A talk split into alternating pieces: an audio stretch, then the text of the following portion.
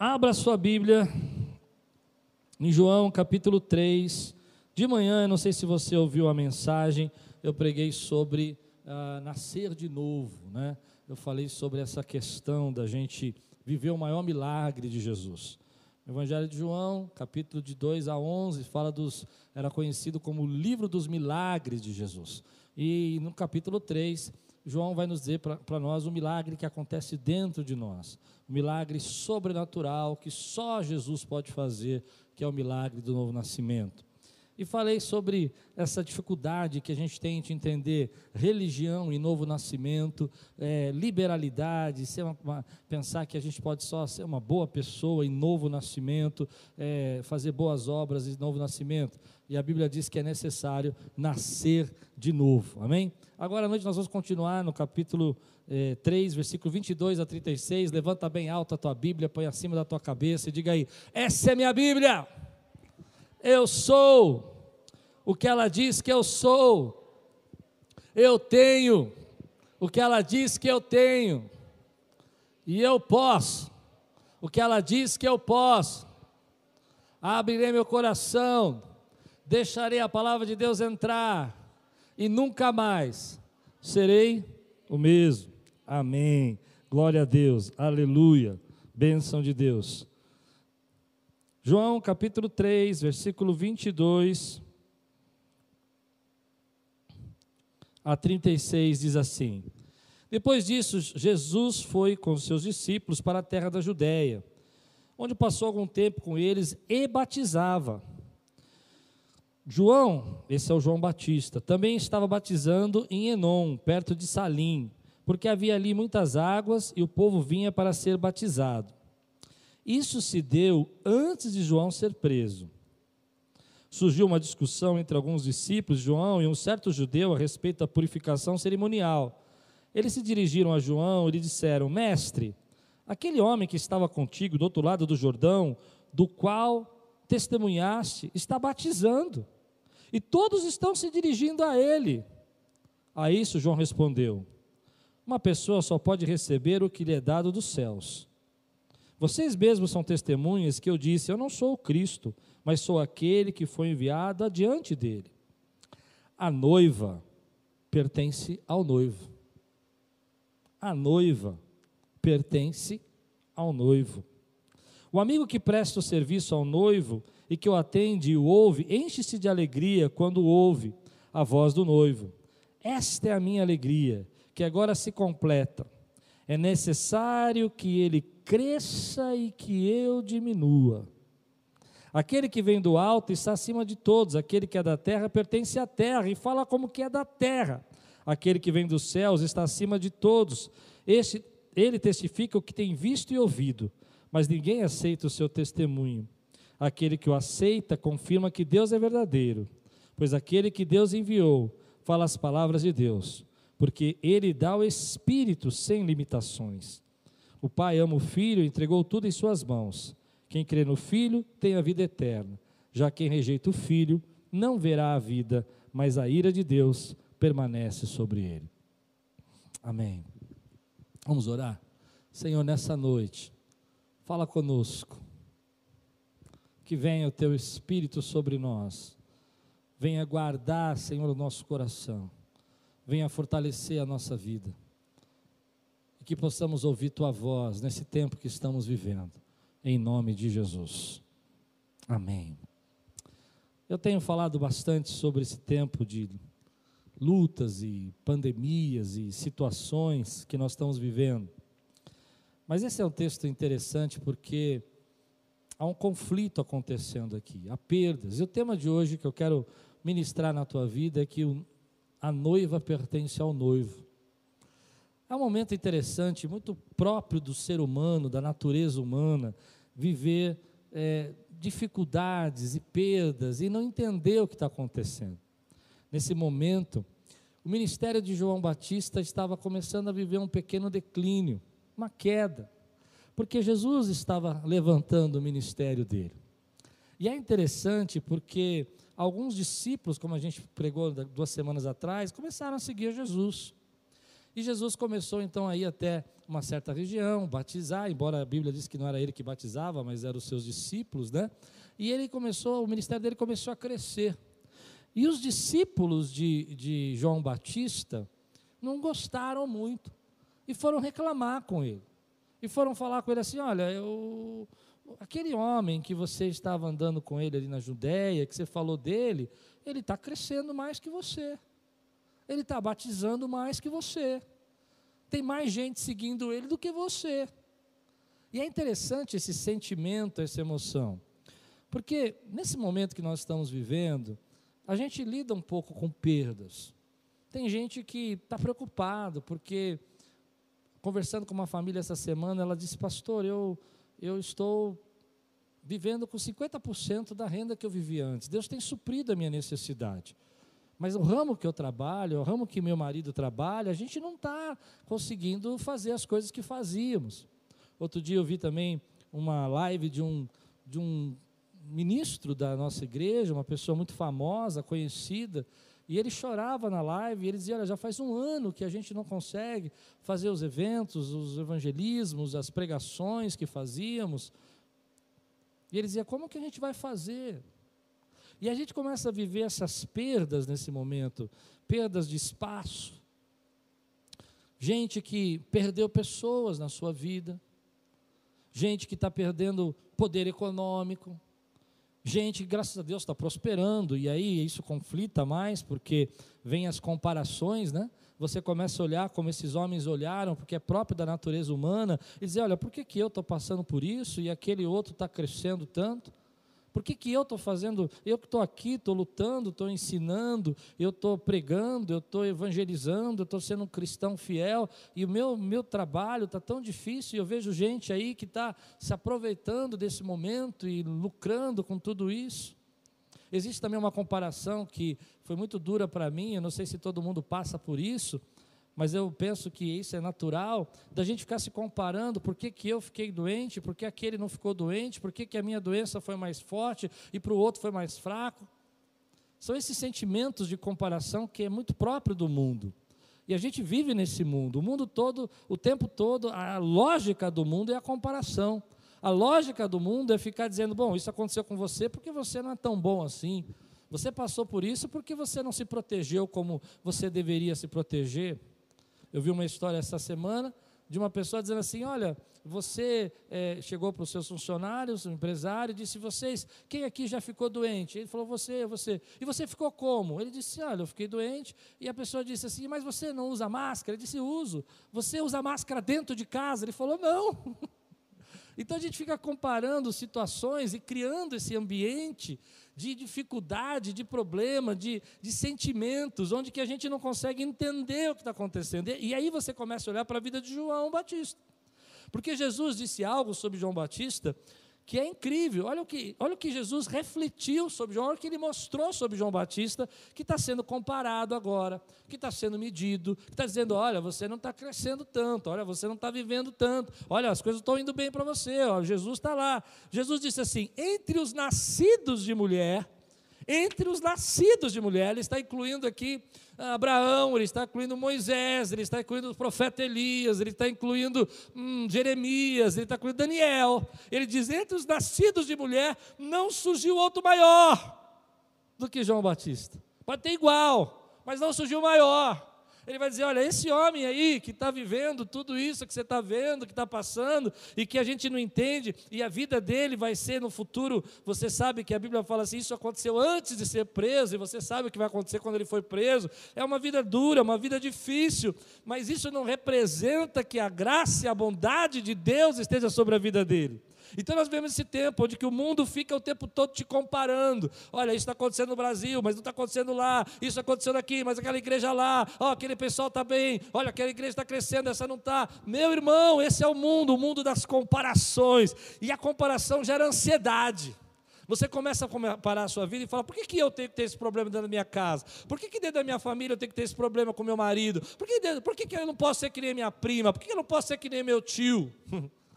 E isso vai gerando uma ansiedade dentro de nós, vai gerando uma angústia dentro da gente. Como é que vai ser o futuro? Como é que vai ser amanhã? Como é que vai ser a nossa vida? Quem, quem, como é, que, que vai acontecer com você, João? Se todo mundo começar a ir para Jesus. Essa é mais ou menos a frase deles. Mas João Batista vai dar uma resposta para nós, que eu queria que você abrisse seu coração, recebesse, porque muitas pessoas estão ansiosas, preocupadas, e com razão nesse tempo, sendo comparadas sendo vividas. Eu me lembro uma vez, um tempo atrás, uma pessoa ligou para mim e falou assim: É, como é que está lá? Eu falei: Graças a Deus, estamos bem. Ele disse: Ah, mas eu imagino que você esteja muito mal. Eu disse: Não, graças a Deus, estamos bem. Ele disse: Ah, mas eu imagino que a igreja esteja aí passando por muitas dificuldades. Eu digo: Não, nós estamos bem. Ah, mas eu imagino que você esteja sofrendo muito. Eu falei: Não, nós estamos bem. Por que, que eu falei isso? Porque a gente começa a viver as comparações dos outros. E Jesus e João vai dizer algo que é muito importante para nós. Você que está se comparando, você que está ansioso, você que está vivendo essas competiçõezinhas, sabe? Ai, porque você passou por isso, ah, porque você ficou assim, porque você é fraco. Ei, pera, presta atenção. Uma pessoa só pode receber o que lhe é dado dos céus. Uma pessoa só pode receber o que lhe é dado dos céus. Tudo que você tem, tudo que você faz, tudo que você gerou, tudo que você criou, tudo que você trabalhou, tudo que você formou, tudo que você plantou e colheu, eh, foi dado por Deus. E você só tem aquilo que é gerado dos céus. Só Deus pode gerar isso na sua vida. Tem muita gente apontando para você, tem muita gente ansiosa, tem muita gente que conversa comigo e, e parece que se sente diminuído, parece que a vida não está andando, parece que a gente não está carregando, parece que a gente não está avançando. Eu mesmo, às vezes, fico aqui e falo: Meu Deus, Senhor, eu quero terminar essas coisas que eu coloquei no meu coração para fazer. E Deus fala: Calma, Klaus, agora não é a hora de você fazer isso. Eu falo: Deus, eu quero avançar, parece que nós não estamos andando. E Deus fala: Você está se comparando com quem? Você está se comparando com quem? Você está olhando para mim, para aquilo que eu estou fazendo na tua vida, então hoje eu quero ministrar sobre esse espírito de competição, de comparação, de apontar o dedo, de gerar ansiedade sobre a nossa vida, que as pessoas dizem: olha, mas você é uma serva de Deus e passa por isso. Oh, mas aquele camarada buscou a Deus e Deus permitiu que acontecesse isso na vida dele. Você entende o que eu estou pregando, né? Isso vai gerando uma angústia, uma ansiedade, e vem no meu coração dizer assim: olha, essa comparação não faz bem para você. Você está olhando de forma errada. É isso que João Batista vai dizer para esses homens. Ele vai olhar para esses discípulos e falar assim: olha, espera um pouquinho, primeiro você tem que entender o meu propósito. E eu, desde o começo eu disse para vocês que não era o Cristo, e disse para vocês hum, que eu estava aqui para vir antes dele anunciar a vinda dele. Quem sabe o seu propósito não se sente diminuído. Quem sabe para aquilo que Deus chamou, quem está no centro da vontade de Deus, não fica preocupado com as comparações. Não tem tempo para ficar se medindo. Às vezes você vai ver gente que prosperar financeiramente mais que você e outros passando por dificuldades nesse tempo, mas se você sabe o que Deus tem para a tua vida, querido, fique no centro da vontade de Deus. A segunda coisa que ele vai dizer para esses homens é assim: olha, importa que ele cresça e eu diminua. Importa que ele faça a vontade dele. Ele é o Senhor, ele é o filho, ele é o noivo. E aí vem a parte que eu quero ministrar na sua vida. A noiva pertence ao noivo. João está dizendo para nós um dos modelos mais lindos que tem na Bíblia, um dos tipos mais lindos. O pastor Franco pregou muito bem sobre isso ontem. Né? Eu falei, olha, ele está pegando minha pregação aqui. Mas acho que o Espírito quer falar isso com você. Duas vezes. Quando a Bíblia usa o exemplo do noivo, para mim o noivo é a proteção. Para mim o noivo é a direção, é a segurança, é o resgatador, é aquele que resgata, aquele que coloca você debaixo das suas asas. O noivo é um símbolo lindo, porque ele quer mostrar para nós a segurança, a direção que o noivo tem. Mas a noiva, que somos nós, também é um outro símbolo lindo da Bíblia. A noiva é ataviada, é preparada, é adornada, é cuidada. O noivo tem ciúmes da noiva, o noivo tem zelo pela noiva, o noivo cuida da noiva. Então, a gente às vezes passa por esse processo todo que a gente está vivendo, que a gente não pode fazer nada, que não dá para mudar nada, que você gostaria de falar, não, eu vou fazer isso e vai acabar, e não vai, porque não está na tua mão. E você fica angustiado, teu coração batendo forte, você fica ansioso. E as pessoas vêm falar para você, você tem que fazer alguma coisa, você não tem como fazer. E nesse mundo as pessoas vão comparando aquilo que aconteceu. E eu venho para você numa palavra muito simples: você pertence ao noivo. Essa igreja pertence ao noivo. É ele quem cuida da tua família. É ele quem cuida da tua casa. Se ele tiver que mudar você de ramo, ele vai mudar, mas ele vai cuidar de você. Eu vi uma história outro dia de um pastor querido amigo, que a família desse, desse, dessa, dessa pessoa, das pessoas da igreja, eles tinham ah, um cassino. Vou explicar, eles não eram cristãos ainda, né? E eles começaram a frequentar a igreja. E quando eles chegaram na igreja, eles não sabiam de nada, eles estavam começando aí na igreja, eles ouviram a palavra, e eles tinham um cassino. Tinha um cassino de jogo. E de repente eles tinham passado por um momento difícil, um atentado, foi uma loucura, uma coisa muito doida assim. E eles eram muito ricos por causa desse cassino, eles tinham muito dinheiro. Então eles se converteram, eles nasceram de novo. E o pai daquela família chegou e disse assim: Olha, agora nós nascemos de novo. E não dá mais para ter esse cassino, a gente tem que acabar com isso. Moravam numa mansão, tinha uma casa enorme, empregados para tudo, motoristas. Então ele chegou e disse: Olha, isso não é mais a nossa vida. E eles perderam tudo. Perderam tudo, foram mudar, morar para uma casinha. O pai abriu um outro negócio simples. E aos olhos do mundo, ele perdeu. Ele diminuiu, ele, ele não progrediu. Estava melhor do jeito que estava antes. Mas aos olhos de Deus e aos olhos desse homem, ele nasceu de novo. Ele tinha uma vida nova. Aquilo que ele vivia no passado não pertencia mais a ele, agora ele era servo do Senhor. E ele começou a ensinar a palavra, pregar, viver intensamente o Evangelho. A igreja ajudou ele a se restabelecer, porque agora ele pertencia ao noivo. Às vezes a gente fala sobre isso, as pessoas falam: não, mas você está dizendo então que eu vou ter que perder? Não, eu estou dizendo que a vida tem suas perdas. Mas mesmo nas perdas, a sua vida está no controle das mãos do Senhor que você fica se comparando e você não percebe que Deus às vezes está tirando coisas que estão te prendendo para você ser aquilo que Deus quer que você seja. Pega mais leve com você. Seja mais tranquilo um pouco com você mesmo, se cobre um pouco menos desse tempo. Agradeça porque você está vivo, abraça a tua família porque ela está com você. Não fique aí preocupado, ansioso, triste. É claro, eu sei, pastor está falando isso, mas você não sabe as minhas responsabilidades. Eu sei, querido, não é fácil. Mas eu sei também que de alguma forma Deus vai cuidar. Seu futuro está nas mãos do Senhor. Sua casa está nas mãos do Senhor. Sua vitória vai vir das mãos do noivo.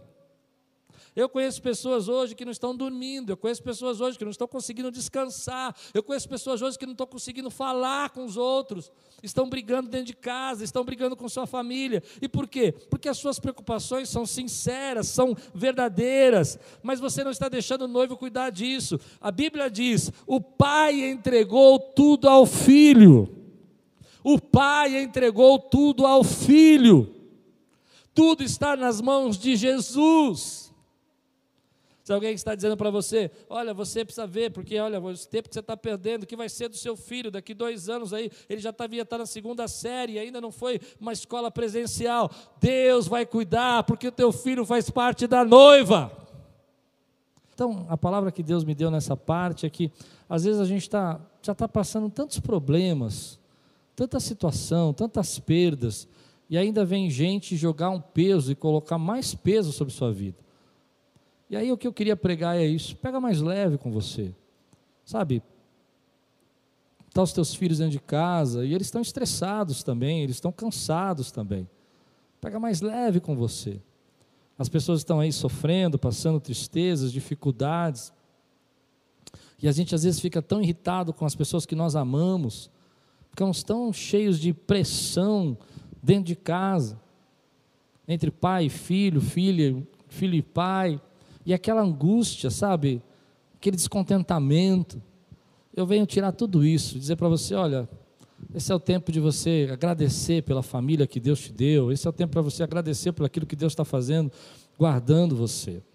Eu vejo que essas pequenas cobranças, como a, fizeram com João Batista, vai tirando a gente do foco. Mas João Batista, na sabedoria, ele vai mostrando para as pessoas onde está o foco. Sabe onde está o foco? O foco está que você esteja no centro da vontade de Deus.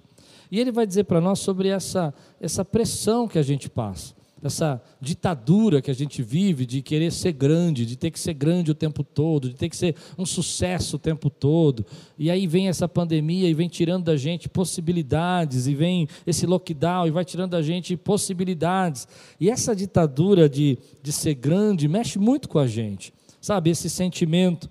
Porque nós, como líderes, assim, e eu queria falar um pouquinho para os líderes, em vários momentos da nossa vida nós vamos ser comparados.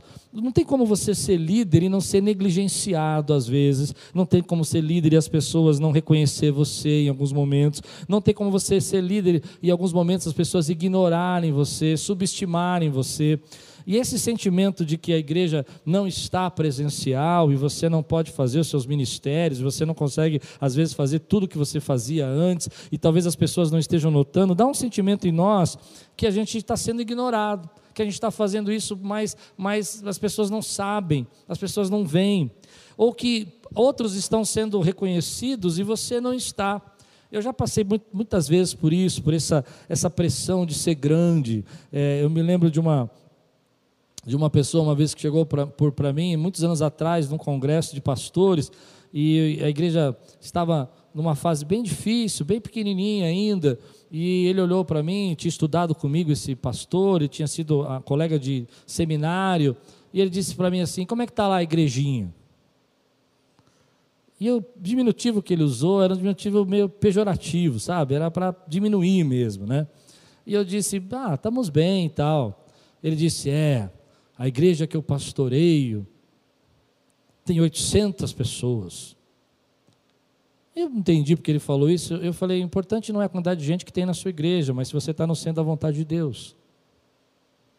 Porque você pode ter uma pessoa na sua igreja, está fora da vontade de Deus, e pode ter mil pessoas que estão na vontade de Deus, e pode ser ao contrário também.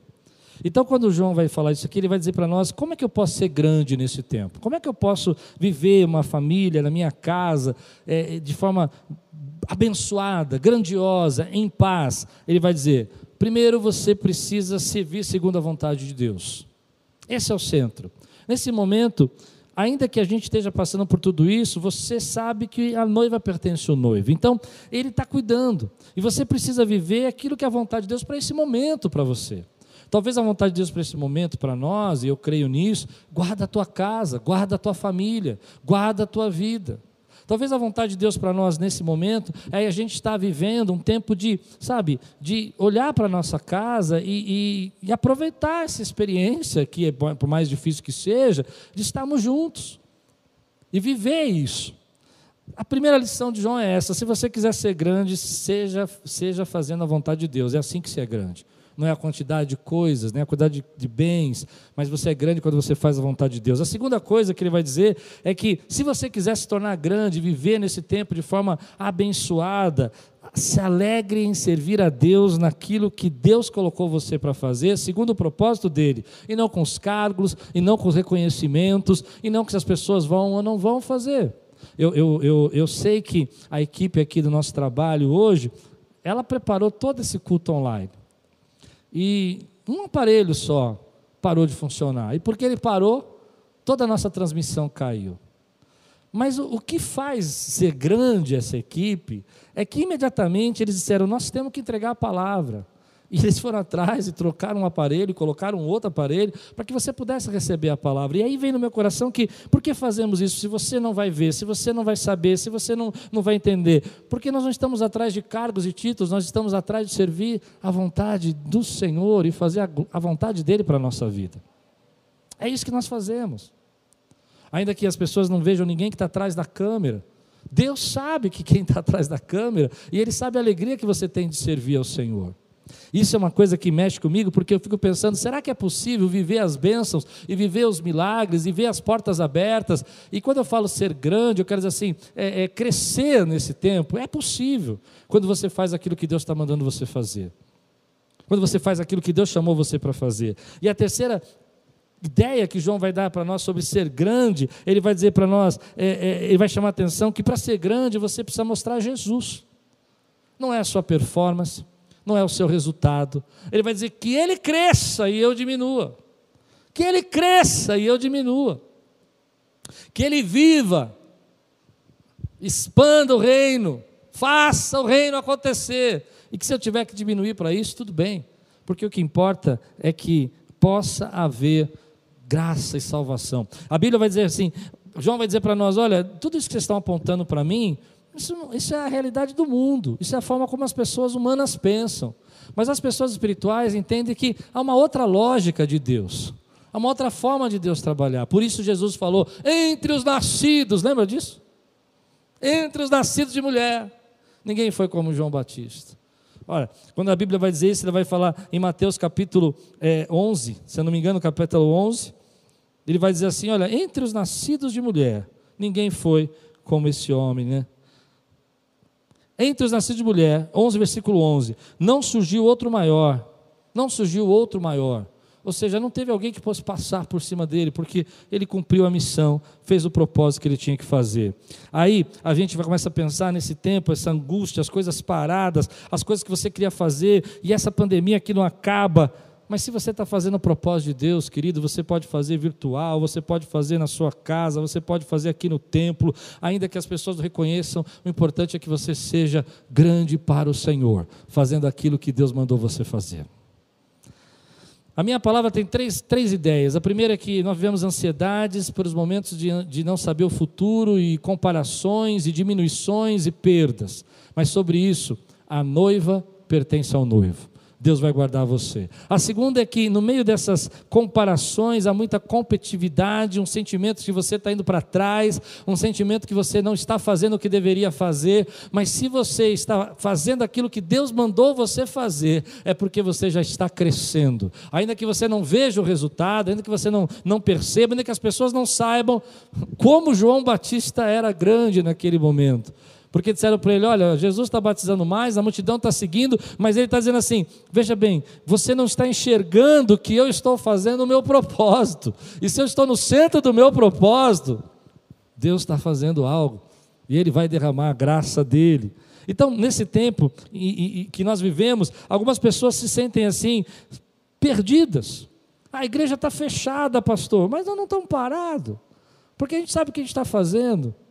Eu vejo aí os milagres, Deus fazendo, pessoas aí sendo restauradas da sua saúde. Sabe por quê? Porque não importa se para o homem a gente, a gente é grande ou não, importa que a gente cumpra o propósito que Deus chamou a gente para fazer aqui como igreja. Aleluia. Então fique em paz.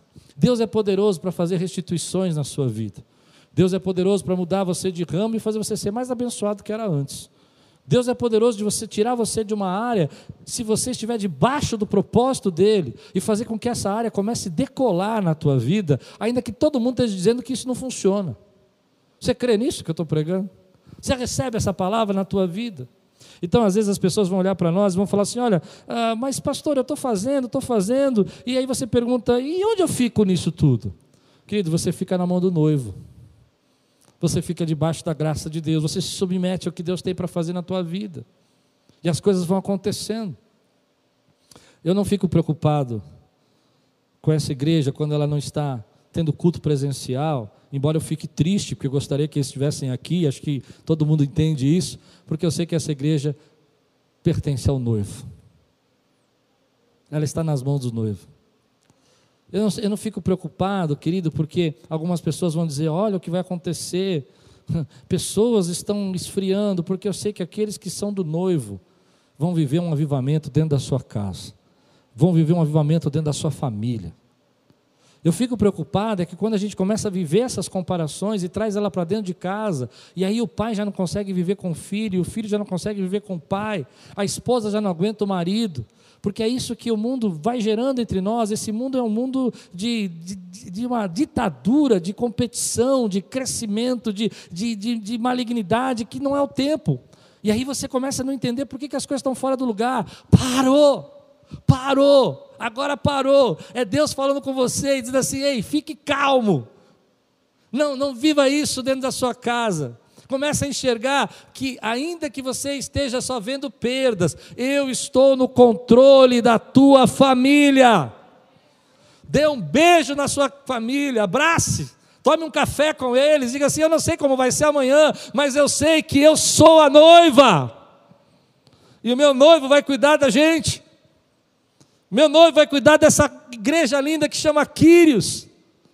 E vai fazê-la crescer no meio de tudo isso. Você crê? Então, é interessante porque o maior milagre desse texto aqui é você enxergar que homens guiados por Deus, por meio do Espírito, possam pôr Deus em primeiro lugar, ao invés do seu ego. Nesse tempo que a gente está vivendo, tem muito ego, querido. É meu direito, é meu espaço, eu estou trabalhando, eu estou estudando, você não me apoia, você não me compreende, você não me ajuda. Eu, eu, eu. E aí o Espírito vai dizer para nós: olha, sabe que Deus vai fazer um milagre na tua vida? Que você vai deixar o seu eu de lado e vai entender que somos nós, é a nossa família, é a nossa casa são os nossos filhos, é o nosso trabalho. Isso eu gosto muito da Lupe. A Lupe, às vezes, ela me corrige assim, na lata, assim. Eu falo, ah, eu tenho que fazer isso. Ela fala, nós temos que fazer isso. E eu falo, hum, ah. Aí eu falo, não, nós, eu tenho que resolver isso aqui e, e fazer esse trabalho na igreja. Ela fala, nós vamos fazer. Porque você às vezes não entende na compreensão que Deus está trabalhando o nosso ego. Não é difícil nesse tempo as pessoas se estressarem, não é difícil o aumento das crises conjugais que nós estamos vendo, o aumento das pessoas ansiosas com crise de ansiedade, o aumento de pessoas brigando a, a, a, situação pesada que nós estamos vivendo, mas nesse processo todo, querido, a gente fica preso às vezes às palavras que os outros dizem. Então, eu venho dizer para você: deixa um pouco o seu ego de lado e deixa Jesus ser o Senhor e o noivo e deixa Ele conduzir na vontade dele. Às vezes você precisa perder para ganhar. Às vezes está no centro da vontade de Deus é, é crescer, mas às vezes está no centro da vontade de Deus é entregar. E você não pode fazer nada, e você só pode receber aquilo que vem do alto para a tua vida. Eu sei que muita gente vai falar para mim, mas como é que você está querendo pregar isso nesse tempo? Porque eu acho que esse tempo, além de mexer com a nossa saúde física, mexe com a nossa saúde emocional. E nesse tempo, a gente precisa muito da empatia dentro da nossa casa. Você olha e fala assim, mas é o meu trabalho. E ele fala também, mas é o meu trabalho. Eu tenho que fazer tudo. Ele fala, tem que fazer tudo.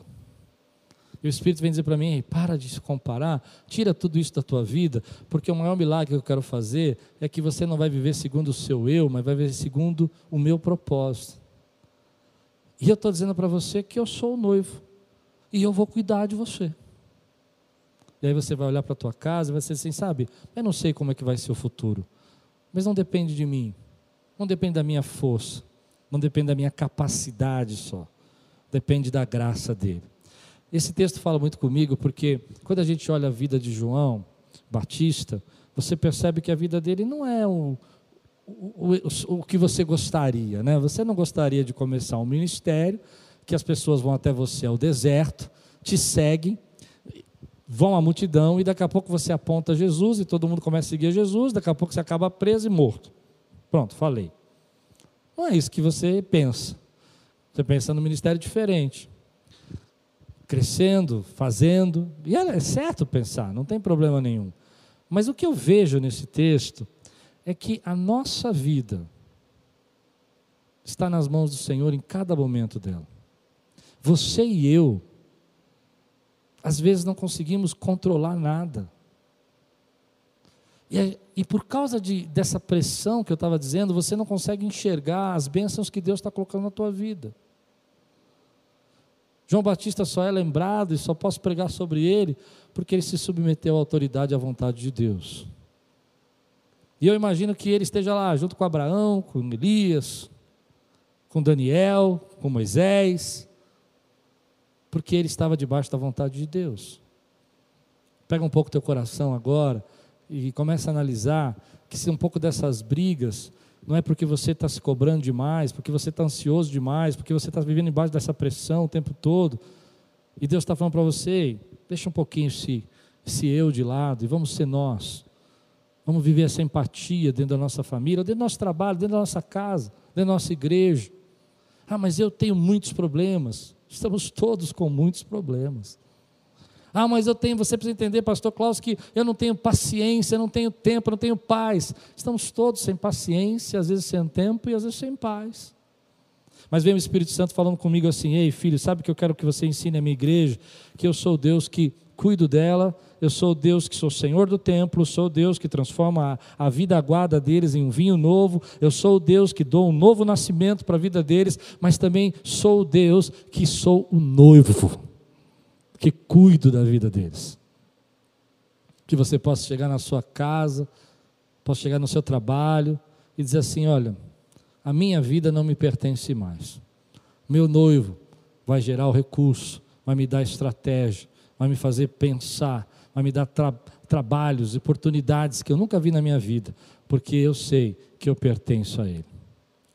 Muita gente hoje está passando por esse processo de, de ego, de angústia, de tristeza, de pressão, de achando que já vai se passando para dois anos, aí estamos no ano, terminando o ano e vamos começar o segundo ano, né? Dessa pandemia, a gente não sabe quando isso vai acabar. Vou dizer para você: Deus tem um plano especial para a tua vida e para a minha vida. Tua vida está nas mãos dele, no sucesso ou nas perdas. Tua vida está na mão dele. Quando você está vivendo um tempo só de vitória, e, e, há um período da nossa vida que a gente só quer viver vitórias, e é bênção quando a gente vive, mas há momentos de declínio na nossa vida também. Ainda assim, Deus continua guardando e cuidando de você. Eu quero terminar assim. Hoje eu quero que a sua casa seja um lugar de paz. E que Deus tire do seu coração toda a ansiedade, toda a perturbação, toda a angústia. Que você possa viver com a sua família embaixo das asas do Senhor. Que você possa olhar para a tua casa como uma pequena igrejinha hoje e dizer: essa noiva pertence ao noivo. Eu não sei como nem de que forma, mas Ele vai gerar, suprir as nossas necessidades em tudo que você olhe para você e para, seu, os seus familiares, se dentro da sua casa está havendo briga, se dentro da sua família está tendo um pouco de confusão, de estresse, e dizer: parei, eu não vou mais me estressar, eu vou viver cada dia, porque basta cada dia o seu mal. E o dia de hoje é o dia de eu me alegrar, de eu sentar na mesa e agradecer a Deus pelos livramentos que Ele deu, pelo suprimento que Ele está dando. Muita gente hoje precisa de cura. Muita gente precisa de restauração. No meio da cura, uma das pressões que a gente fica pensando é por que, que eu tinha que ficar mais ruim e o outro não. Para de se comparar. Deus está cuidando de você de uma maneira única e especial. Deus está cuidando de você de uma maneira sobrenatural. E a comparação não está fazendo nada bem para você. Agradeça a Deus, porque você está aí, que você está ouvindo essa mensagem. E Deus tem abençoado a tua vida. Em nome de Jesus. Amém.